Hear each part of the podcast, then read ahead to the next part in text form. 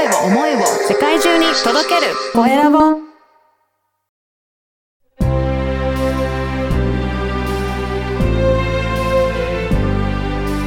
経営者の志こんにちは、コエラボの岡田です。今回は、スポット代表の寺岡俊一さんにお話を伺いたいと思います。寺岡さんよろしくお願いします。よろしくお願いいたします。まずは自己紹介からお願いいたします。はい、ありがとうございます。えー私、寺岡俊一と申しまして、誰かを支える、心を支えるをモットーにですね、あの、スポットという、はい、プロジェクトを進めさせていただいております。はい、はい。このスポットというのはどういったプロジェクトなんでしょうか？はい。スポットとはですね、うんあのー現在、あの、医療従事者の方、はい。医療とか介護の現場の方ですね。はい。結構の疲弊されていて、メンタルがこう、はい、病んでる方が多いっていうお話も聞いておりまして、まあ、その方の、あの、助けになりたいっていうことで、はい、医療スタッフ専門のメンタルサポートサービスっていうのを今展開させていただいております。ね、お医者さん、はい医療現場の方、やっぱりいろんな面で大変だなっていうところあるんですけど、はい何。かこの医療現場のこ方にサポートしたいなって思われたきっかけなんかはあるんでしょうか？はい。えっ、と、実はですね、10年ぐらい前なんですけども、はい。はい、私のですね、父親うん。がですね、あの、肝臓癌で、うんはい、余命宣告半年という宣告をされまして、はい。はい、入院をしたんですけども、まあ、それの、えっ、と、介護というか、はい、ということで、私が今東京に住んでいて、まあ、両親が群馬県に住んでいたんですね。はい。はい。で、片道3時間の、車で3時間の距離をですねうん、週3から4日ぐらい、はい。はい、行ったり来たりしていたことがあったんですね。お結構、まあ、時間かかりますね。そそうですね。往復6時間なので。おーはい。で、まあ、あの、結局ですね、父親の半年ではなく1年間、喜ばしいことに、あの、そうなんですね。はい、生きたんですけども、うんやはりその、半年間っていう、あの、リミットがあったからこそ、はい。頑張れるってああると思うんですよ。ああ、まあそうですね。はい。はい。で、そこで頑張っていたんですけど、やっぱりその半年過ぎて、あれあれってなってくるわけなんですよね。はい。はい。で、そのうちですね、本当にあの、自分、責めたんですけど、うん。あの、早く親父死んでくれって思うようになってしまって、もうこんなきついのは無理だ。地獄だから早く死んでくれ。うんで、まあそう思いながらこうやっていて、結局そのまあ1年経ってから亡くなってしまうんですけども、まあ亡くなった時もですね、なんか悲しいって気持ちよりは、うんもう本当に地獄からこう解放されてほっとしたっていう気持ちがすごく強くてですね、まあもう40年、50年間こう育ててもらった親に対してなんだっていううん気持ちの方が強くて、もう本当落ち込んだことがあったんですね。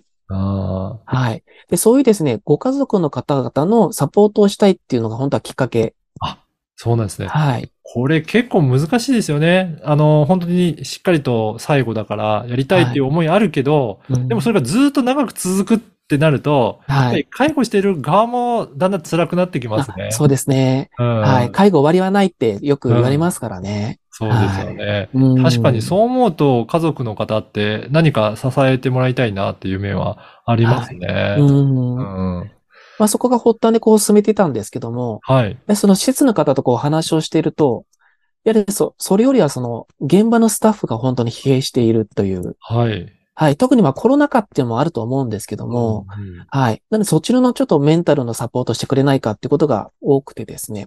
はい。はい。で、まあ考えてみると、そのスタッフの方のメンタルが安定すればうん、当然利用者様とのこのコミュニケーションもうん。円滑にいきますし、その先のご家族様とのコミュニケーションも円滑にできるようになると思うので、はい。まずはじゃあ、スタッフの専門のメンタルサポートをしようということで、うんファーストステージとしては今そこを注力してやらせていただいております。うん確かに、ご家族も大変ですけど、スタッフももう本当コロナ禍になって、ろいはいい。ろ今まで以上に気をつけなきゃいけないことも増えたりとかして、はい、そうですね。かなり大変っていうことなんですね。はい。うん。うん。これやっぱりね、精神的にもいろいろね、支えられなきゃっていうところもありますが、具体的にはどんなことを寺岡さんはサポートされてらっしゃるんですかね？あはい。うん。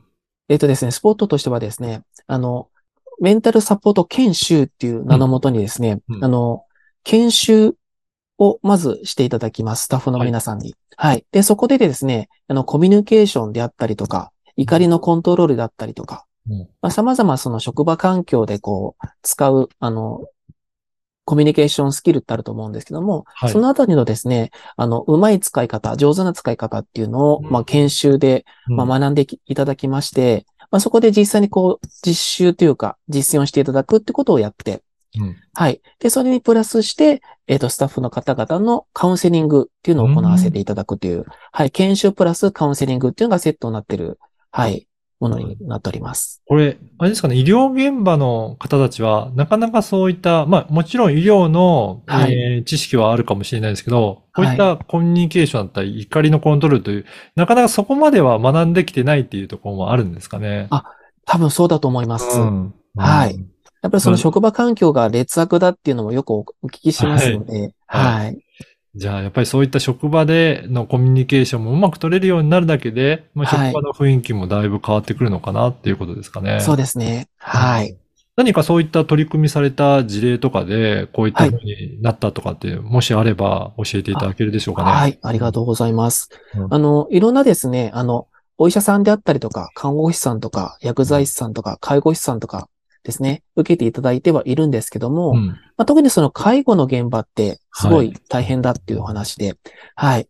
やはりその、あの、人とのこの関わり方が難しいと感じている方がいらっしゃって、うん。はい。そこでまあ、自分がこう、どんどん疲弊していくっていうのをうん。ある、らし、あったんですよね。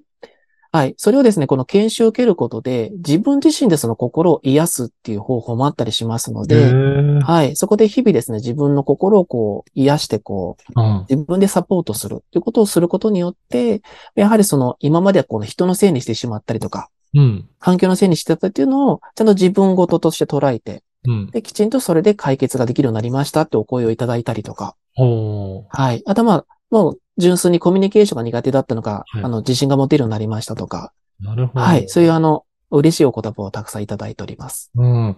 やっぱりそうですよね。そういったコミュニケーションがしっかり取れるようになったら、職場の人とも関係性良くなるし、あと、はい。自分で癒すっていうのも、それができるようになったら、だいぶ気持ちとしても楽になるんですかね。あはい、そうですね。本当にメンタル安定しますし、うん。うんあの、自己肯定感ってよく言われると思うんですけど、はい、それがアップしますので、あーはい、人との接し方がすごく変わるんですよね。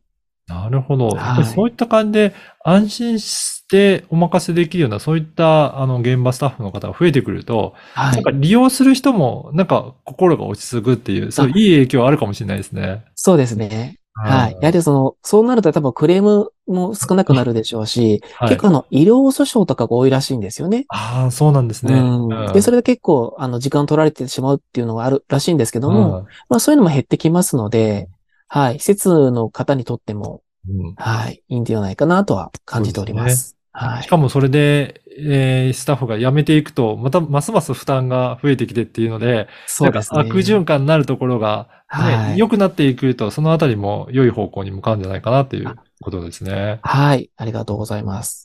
はい。あの、この番組は経営者の志という番組ですので、はい。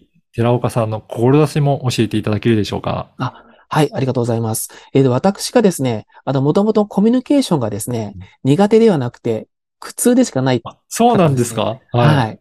だったんですけども、やっぱりその自分が今ベースにしてる心理学の NLP っていうのがあるんですけど、うんまあ、それを習うことによって劇的に改善したんですね。うんはい。で、今回のこのスポットでもそれをふんだんにあの活用させていただいてるんですけども、その自分のですね、体験してきた、はい、こととかですね、NLP のスキルっていうのをですね、あの、活用してですね、自分と同じように心を冷えしてしまっている方とか、はい、そういう方々をですね、もうサポートしていきたいっていう気持ちがすごく強くて、うんはい。で、あの、日本って結構あの、いじめ、あの、自殺が多いって言われてると思うんですけども、あの、ゼロにはできないとは思ってはいるんですけど、気持ち的にはもう自殺、あの、いじめゼロにするっていうですね、うんはい、気持ちのもとに、やはりその、メンタルが安定してくると、人をいじめるなんてことはなくなりますので、うん。はい。まあ、そこにですね、注力をして、本当にもう、全世界からいじめゼロ、自殺ゼロっていうのを目指して、はい。あの、このスポットっていうのも経営していけたらなと思っております。そうですね。はいまずはそういった医療現場の方から利用いただいて、で、はい皆さんが心落ち着くと、利用者とか、その周りの方も落ち着いてくれて、だんだんいい影響が広がっていくのかなという感じしますね。そうですうんね。波紋のように広がっていただけると嬉しいなと思っております。ねぜひはいね、今日のお話を聞いて、寺岡さんにもっとお話聞いてみたいなとか、詳しいことを相談してみたいなという方いらっしゃいましたら、はいこのポッドキャストの説明欄に、寺岡さんの Facebook の URL も掲載させていただきますので、はい、ありがとうございます。ぜひそこからお問い合わせいただければなと思います。はい、よろしくお願いいたします。はい。本日はスポット代表の寺岡俊一さんにお話を伺いました。寺岡さんどうもありがとうございました。ありがとうございました。